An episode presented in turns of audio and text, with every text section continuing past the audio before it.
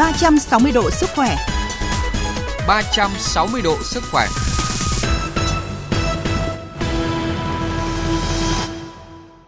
Thưa quý vị và các bạn, theo báo cáo của Hội đột quỵ thế giới, mỗi năm thì thế giới có hơn 12 triệu ca đột quỵ não mới, trong đó thì khoảng 16% xảy ra ở người trẻ và 6,5 triệu ca trong số này thì đã tử vong.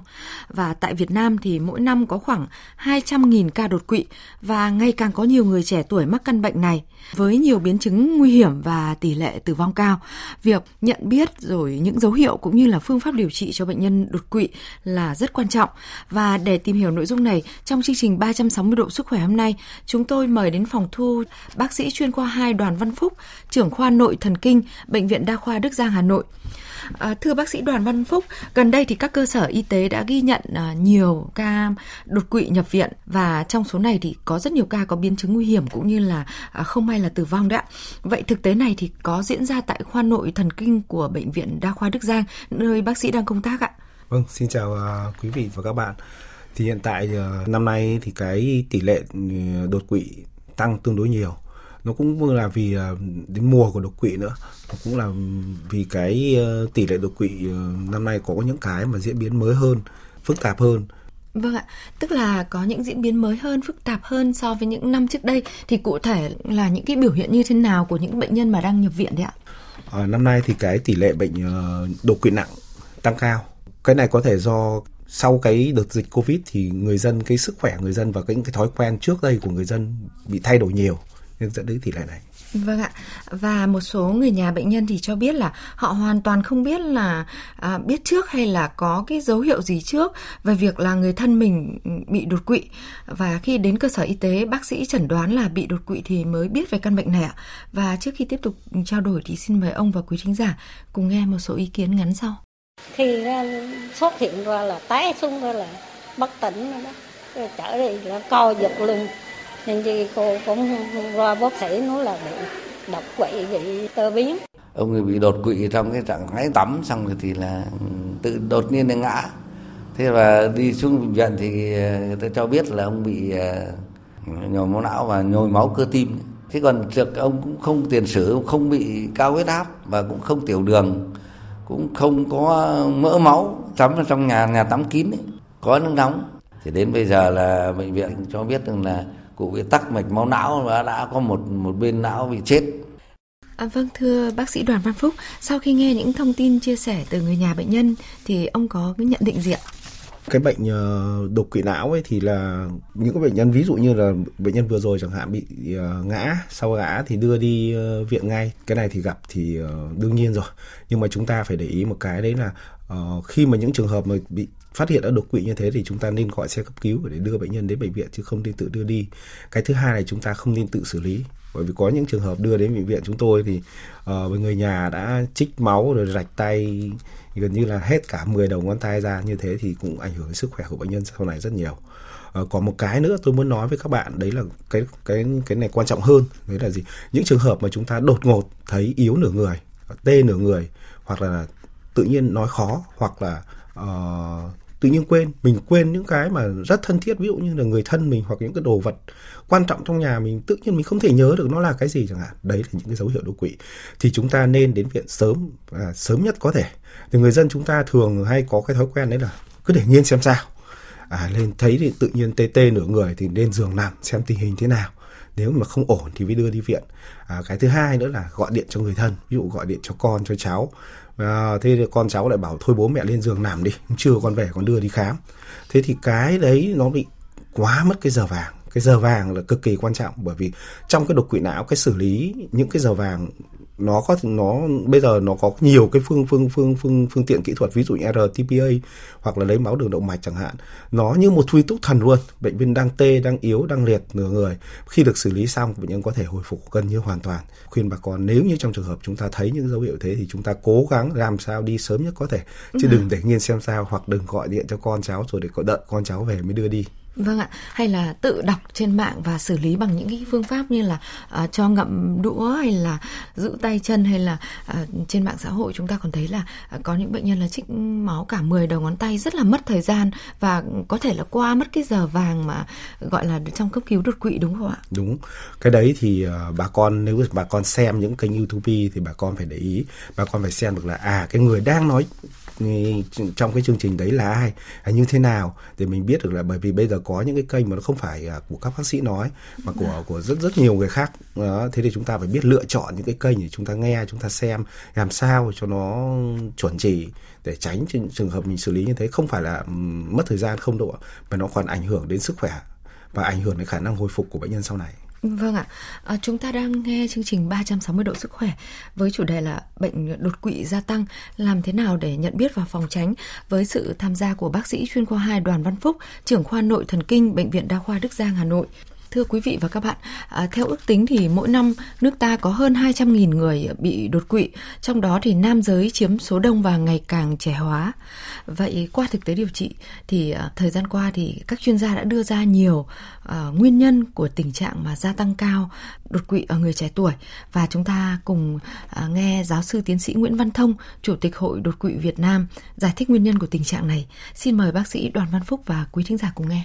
Ta biết rằng tỷ lệ người trẻ nay cái bị đột quỵ tương đối nhiều, tương đối cao. Có lẽ rằng là điều kiện khoa học kỹ thuật phát triển nên phát hiện được nhiều hơn. Mà trước kia chúng ta nghĩ đó là cảm mạo, là trúng gió này khác. Cái thứ hai cái đối tượng trẻ nay là gì? Rõ ràng áp lực công việc rất là cao, trên là suốt ngày làm việc ngồi bàn giấy, không còn thời gian tập luyện thư giãn nữa. Cho nên là rõ ràng cái tỷ lệ huyết áp tăng lên. Nhưng tỷ lệ tăng huyết áp của người Việt Nam trẻ tuổi nay cũng là khoảng 17%, rất là cao. Chính vì đấy đó là một yếu tố nguy cơ quan trọng nhất dẫn đến đột quỵ thì cái đó chúng ta phải điều chỉnh thôi. Không có một cách nào khác. Áp lực công việc rất là lớn, bây giờ thì là đòi hỏi điều kiện sống rồi môi trường nay nó cũng ô nhiễm rất là nhiều tôi cho những cái đó nó tác động cũng rất nhiều đấy Vâng ạ, có thể thấy là giáo sư tiến sĩ Nguyễn Văn Thông đã đưa ra rất nhiều nguyên nhân để ờ, cho thấy là tình trạng đột quỵ ở người trẻ tuổi đang gia tăng. Và sau khi nghe ý kiến này thì ờ, bác sĩ Đoàn Văn Phúc có bổ sung thêm thông tin gì ờ, về nguyên nhân hiện nay mà dẫn đến căn bệnh đột quỵ như ông có nói là ngay cả những có những cái triệu chứng hay là có những diễn biến nó cũng mới hơn so với thời gian trước đây ạ? Vâng, thầy nói thì đương nhiên là đúng rồi. Nhưng mà tôi nghĩ là uh, thời lượng có thể là nó ngắn nên thầy chưa nói được uh, hết thôi. Thì tôi có xin bổ sung thêm một, một một vài ý kiến nhỏ nữa. Thì chúng ta thấy là cái nguyên nhân gây tăng huyết áp thì nguyên nhân uh, hay gặp nhất đấy là cái uh, chúng tôi đã có nghiên cứu đấy. Uh, đấy là cái cái cái thói quen ăn mặn. Thói quen ăn mặn của người người Việt Nam mình ăn tương đối mặn và cái chúng ta hay có thói quen chấm. Việc cái gì cũng đem đem ra chấm muối chấm bột canh ngay cả hoa quả cũng để lại chấm muối chấm bột canh à, ờ, còn một cái nữa đấy là cái thói quen sinh hoạt. À, hạn chế không chúng ta không tập thể thao. Nếu như các bạn sẽ thấy là cái nếu mà chúng ta ra đường thì chúng ta thấy cái người tập thể thao đấy cái người trẻ bây giờ ít à chủ yếu là người cao tuổi. Tiếp theo nữa đấy là ăn uống. Ăn uống thì người trẻ bây giờ được ra ở Việt Nam cái nhậu nhạt rất tương đối là nhiều. Có những hôm tôi đi hai bố con chạy bộ mình mới bảo con mình là ở đấy bây giờ con nhìn đi bây giờ có các bác đang nhậu này thì có ngày mà các bác ấy vẫn đang ngồi nhậu à, các bác ấy, bố con mình đang chạy mà các bác ấy thì đang nằm trong viện à. cái chúng ta phải thay đổi cái thói quen sinh hoạt vâng ạ à, có thể thấy là thói quen sinh hoạt à, mà lành mạnh cũng như là duy trì chế độ ăn uống tốt cũng như là tập luyện thể thao đều đặn thì quan trọng hơn rất nhiều so với việc là à, ngồi bên những bàn nhậu đúng không ạ? Đúng. Vâng ạ. À, và chúng ta có thể giảm cái việc mà nhậu nhẹt hay là uống quá chén đi. À, thưa ông, gần đây thì một nghiên cứu công bố còn cho thấy là những trường hợp mà mất ngủ, đau đầu kéo dài cũng là nguyên nhân gây ra bệnh đột quỵ ở bệnh nhân. À, vậy thì vì sao mà cái tình trạng đau đầu mất ngủ kéo dài lại có thể thúc đẩy cái nguyên nhân tăng nguy cơ đột quỵ não ạ? Vâng, à, thưa bà con là cái một trong những cái yếu tố gây tăng huyết áp đấy là cường giao cảm. Cường giao cảm nó gây co mạch và nó gây tăng huyết áp và nó gây đột quỵ. Thì nguyên nhân cường giao cảm vì do thôi nó hay gặp nhất ở những bệnh nhân lo lắng căng thẳng. Mà khi chúng ta bị mất ngủ thì cái lo lắng căng thẳng chúng ta sẽ gặp rất nhiều. Bởi vì không ngủ được thì càng nghĩ ngợi, càng nghĩ ngợi càng lo lắng, càng căng thẳng nó là một vòng xoắn. Thế thì cái này chúng ta phải cố gắng để giải quyết được cái mất ngủ thì chúng ta nên đi khám khi khám sớm bởi vì nếu như trong trường hợp chúng ta bị mất ngủ một tuần chúng ta bị mất ngủ được khoảng 3 ngày mà kéo dài trên khoảng một tháng thì chúng ta nên đi khám để tìm nguyên nhân ra làm sao để chúng ta điều trị sớm để tránh được gặp những cái trường hợp như thế này. Vâng ạ, à, chúng ta cũng thấy là những cái con số chung thì cho thấy là hầu hết là đột quỵ uh, hay xảy ra ở nam giới ạ. Vậy thì nữ giới thì có có thể bị đột quỵ hay không ạ? Và uh, cũng có nguyên nhân giống nhau hay không ạ? à, cái tỷ lệ à, chúng ta sẽ thấy được cái tỷ lệ ở nam giới sẽ cao hơn cái tỷ lệ ở ừ. nữ giới một phần. À, nguyên nhân chính đấy như tôi vừa nói nguyên chính ví dụ như nam giới thì hay nhậu nhạt hơn chẳng hạn. À, ví dụ như thế đấy cũng là một nguyên nhân.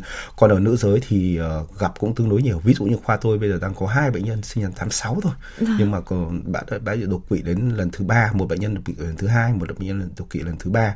À, hiện, hiện tại bây giờ thì cũng đang nằm một chỗ. Bệnh nhân này thì uh, tiền sử thì uh, bị đái đường cách đây khoảng 3 năm mặc dù sinh năm tháng 6 béo mà nhưng đái đường ban năm thể trạng rất là béo. Thế thì cái mà cần bây giờ uh, chị em phải để ý đấy là chúng ta phải đầu tư cho sức khỏe hơn có nghĩa là chúng ta phải dành được ngoài cái thời gian công việc ngoài thời gian con cái chúng ta phải cố gắng làm sao dành được thời gian để chúng ta tập luyện thể thao và cái điều chỉnh cái chế độ ăn làm sao cho nó hợp lý. Vâng.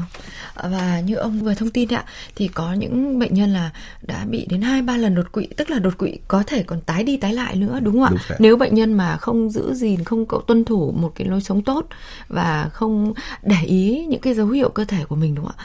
Vậy điều người dân rất hết sức quan tâm là những cái dấu hiệu nào để có thể nhận biết sớm đột quỵ, nhất là đột quỵ ờ, đối với lại người ờ, người thân trong gia đình mình ấy, mà nhiều khi là ngay bản thân người thân mình cũng không để ý cái điều đấy vậy thì người nhà thì cũng có thể à, làm nào để mà ví dụ nhận biết sớm không ạ? Vâng.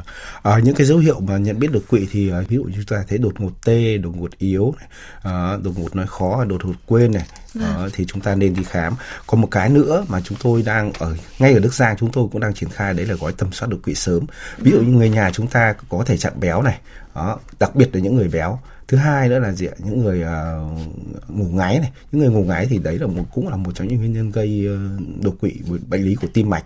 Nói chung là những cái trường hợp như thế thì chúng ta nên đi tầm soát. Có điều kiện để chúng ta nên tầm soát. Tầm soát nó sẽ giúp chúng ta được phát hiện sớm để chúng ta có xử lý sớm. Ví dụ như là có nhiều trường hợp chúng tôi tầm tầm soát thấy là ờ cái mạch não bị hẹp như thế, chúng tôi có thể xử lý can thiệp. Xử lý can thiệp như thế thì sẽ tránh được những cái hậu quả sau này. Vâng ạ, và qua số điện thoại của chương trình là 0243 934 1040 thì có bệnh nhân gửi câu hỏi đến chúng tôi rằng là à, tôi nghe nói có thuốc tiêu sợi huyết ạ để mà xử lý các cái trường hợp mà người thân trong gia đình của chúng tôi bị chẳng may bị đột quỵ. À, vậy thì thuốc tiêu sợi huyết này thì được sử dụng như thế nào và tại bệnh viện tại khoa nội thần kinh của bác sĩ Đoàn Văn Phúc thì có áp dụng phương pháp này không ạ? À, vâng uh, cái này như thế là bạn bạn hỏi câu này là cũng là uh, người cũng cập nhật nhiều đấy vâng. à, bởi vì là cái tiêu sợi huyết thực ra đến bây giờ nó tôi vừa nói lúc trước đó nó như một loại thuốc tiên ấy. nếu nhưng mà với điều kiện là gì ạ với điều kiện chúng ta phải đến sớm tốt nhất là trước 3 giờ cùng lắm là đến 6 giờ đó do đó mà cái mà chúng ta nên là tôi ngay từ đầu tôi đã khuyên các bạn là đừng để nhiên xem sao. Và thứ hai nữa là đừng tư vấn cho người nhà mình là cứ đợi uh, về rồi mới uh, đợi con về đưa đi khám. Uh, hiện tại ở Đức Giang chúng tôi cũng có triển khai uh, điều trị tiêu sợi huyết Vâng ạ. Còn trong cái trường hợp ngược lại như bác sĩ nói là à, đã à, nhận biết rất là sớm và kịp thời đưa đến cơ sở y tế thì có thể là trong giờ vàng mình kịp thời ờ, can thiệp xử lý. Nhưng trong trường hợp mà không nghĩ là người thân của nhà mình chỉ bị mệt thôi và cứ để nằm ở nhà đấy ạ, thì khi qua cái giờ vàng đấy thì những biến chứng gì có thể đến với bệnh nhân ạ? À, nếu như mà chúng ta đến sớm bệnh nhân đang tê đang yếu hoặc đang liệt luôn đi à, mà xử lý tiêu sợi huyết thì bệnh nhân có thể hồi phục gần như hoàn toàn được. Còn nếu như mà đã đến muộn quá thì cái này khi đấy chỉ điều trị nội khoa thôi thì cái thời gian hồi phục sẽ là lâu có thể một tháng hai tháng cũng có thể để lại cả di chứng bệnh nhân có thể liệt hoàn toàn và đến ừ, sau này không hồi phục được nữa luôn. Vâng ạ, và có một số trường hợp hiện nay là à, rất nhiều người là không biết là mình bị à, tăng huyết áp hoặc là bị tiểu đường. Và à, cứ thế là đến một ngày thì có thể là một nguyên nhân dẫn đến đột quỵ đúng không ạ? Đúng. Vậy à, theo bác sĩ thì khi mà cái tỷ lệ mà huyết áp cũng như là đái tháo đường ngày càng gia tăng đấy ạ, thì à, người dân cũng cần có ý thức như thế nào để mà phát hiện sớm những cái bệnh bệnh lý nền như vậy ạ?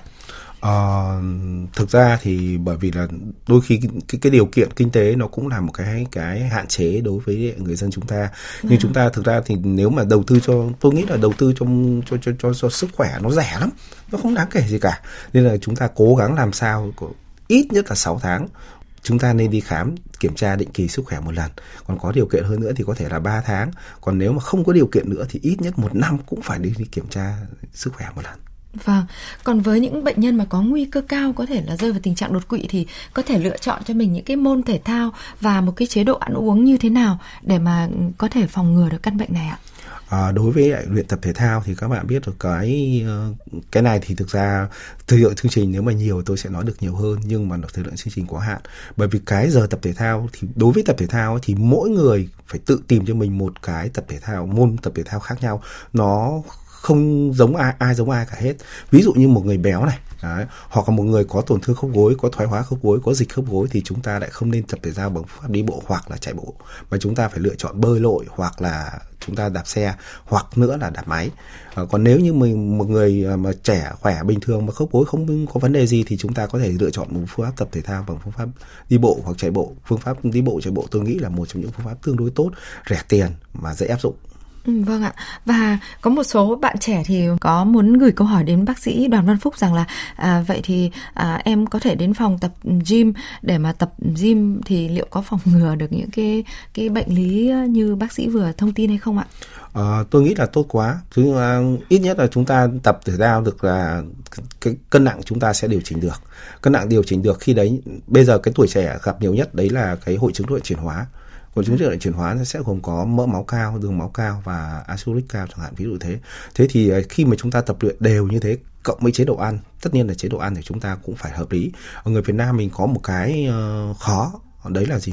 Đấy là buổi sáng chúng ta thường là tự ăn. Đấy, buổi trưa thì thường là cũng ở cơ quan ăn, không ăn với nhau. Và chúng ta tập trung với gia đình vào buổi tối. Bữa tối chúng ta lại là một bữa chính. Do đó mà cái tỷ lệ bệnh tật nó sinh ra từ đây cũng là tương đối nhiều. Bởi vì chúng ta hiểu là ăn để tạo ra năng lượng năng lượng để lao động và làm việc. Buổi tối chúng ta không lao động và làm việc nhiều mà chúng ta lại ăn nhiều, thì khi đấy nó sẽ sinh ra bệnh. Vâng ạ. Và qua số điện thoại của chương trình thì à, có thính giả vừa gọi để hỏi rằng là à, thưa bác sĩ, vậy thì khi mà bị bộ đột quỵ thì gia đình tôi có thể dùng thuốc đông y để sử dụng ngay cho người thân lúc đó không ạ? À, theo tôi thì là không, bởi vì là đột quỵ thứ nhất là thuốc đông y thì cũng chưa có những cái thuốc nào gọi là có những cái nghiên cứu rõ ràng về điều trị đột quỵ thứ hai nữa là đột quỵ chúng ta biết rồi đột quỵ thì sẽ có hai thể thứ nhất là xuất huyết não thứ hai là nhồi máu não uh, những cái thuốc mà chúng ta chưa biết là nguyên nhân của nó đây cái này thì bản chất là một cái nhồi máu não hay bản chất là một cái suy đa não mà chúng ta cho uống thuốc.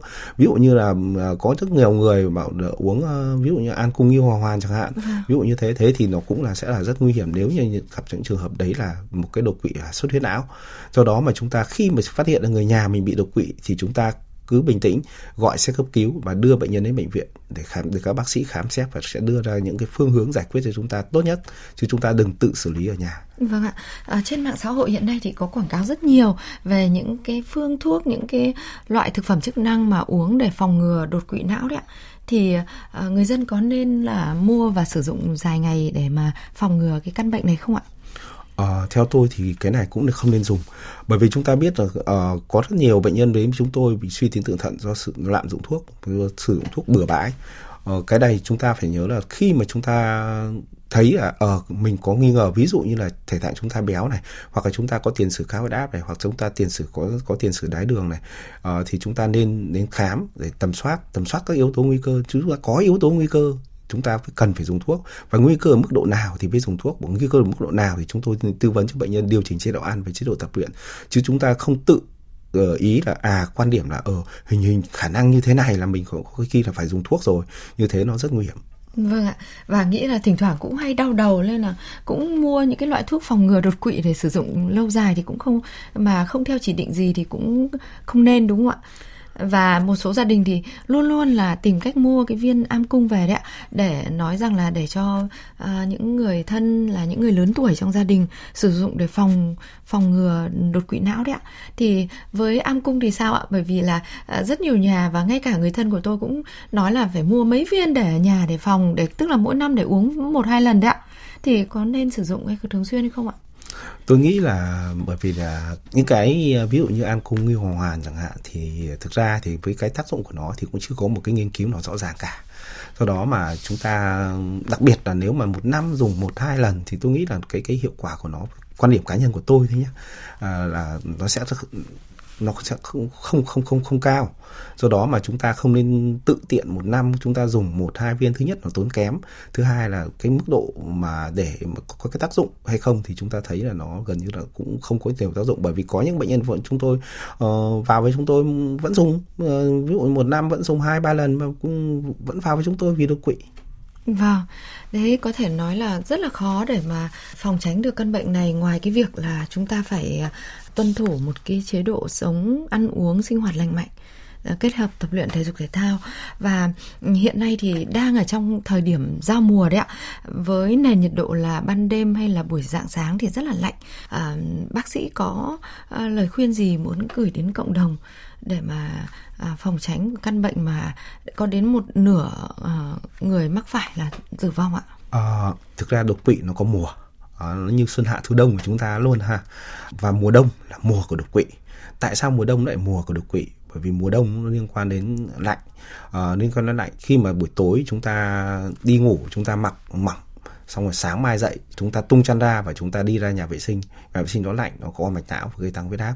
Bởi vì buổi sáng thì có mấy cái lý do để tăng huyết áp. Ờ, thứ nhất là buổi sáng cái độ nhớt của máu nó cao, nó gây tăng huyết áp. Cái thứ hai là buổi sáng, đối với, đặc biệt là đối với những người có tiền sử cao huyết áp hoặc tiền sử tai biến là chưa có sự kiểm soát của thuốc đấy là một những những cây gây tăng huyết áp. Cái tiếp theo nữa đấy là buổi sáng chúng ta dậy từ ta từ một cái chỗ ấm đang chăn ấm chúng ta đi ra nhà vệ sinh nó lạnh nó gây co mạch nó gây tăng huyết áp. Ba cái ý thôi cộng gộp lại thì nó sẽ làm cái nguy cơ tăng huyết áp rất cao. Do đó mà cái tỷ lệ đột quỵ vào mùa đông cái tỷ lệ đột quỵ vào buổi sáng gặp rất nhiều. Do đó thì đối với người dân chúng ta thì tôi khuyên là bà con ờ, đặc biệt là những người bị cao huyết áp đặc biệt những người đã có tiền sử tai biến mạch não cũ tối buổi tối đi ngủ chúng ta mặc uh, ấm hơn một chút đừng mặc mỏng quá. Cái thứ hai là chúng ta để sẵn một cái áo khoác ở trong giường. Sáng mai dậy chúng ta tung chăn ra chúng ta mặc áo khoác vào chúng ta nằm yên trên giường chúng ta khởi động một chút. Sau đó thì chúng ta mới đi vệ sinh. Vâng ạ. À, xin cảm ơn à, bác sĩ chuyên khoa 2 đoàn văn phúc trưởng khoa nội thần kinh bệnh viện đa khoa đức giang với những thông tin hữu ích dành cho thính giả.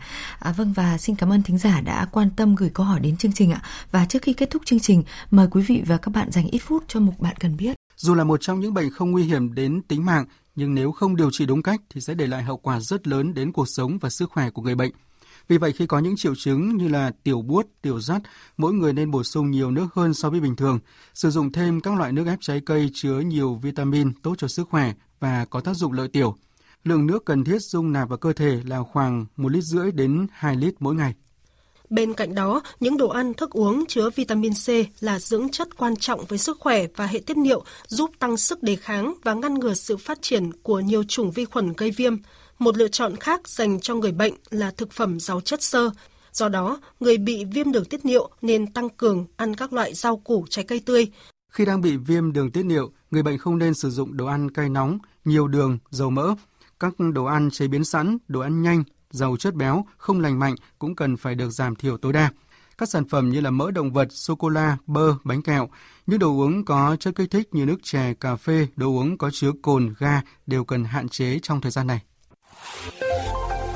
Thưa quý vị và các bạn, thực phẩm bảo vệ sức khỏe ích niệu khang với thành phần chính là coles, chiết xuất từ hạt của loại bí ngô đặc biệt Escop và mầm đậu nành, nguyên liệu của hãng Frutarom Thụy Sĩ được sản xuất trong nhà máy Nutrafur SA tại Murcia, Tây Ban Nha, giúp hỗ trợ giảm tiểu đêm, tiểu nhiều lần, tiểu không kiểm soát, không tự chủ, tiểu rắt, tiểu són. Ích Niệu Khang hỗ trợ cho người bị hội chứng bàng quang tăng hoạt OAB.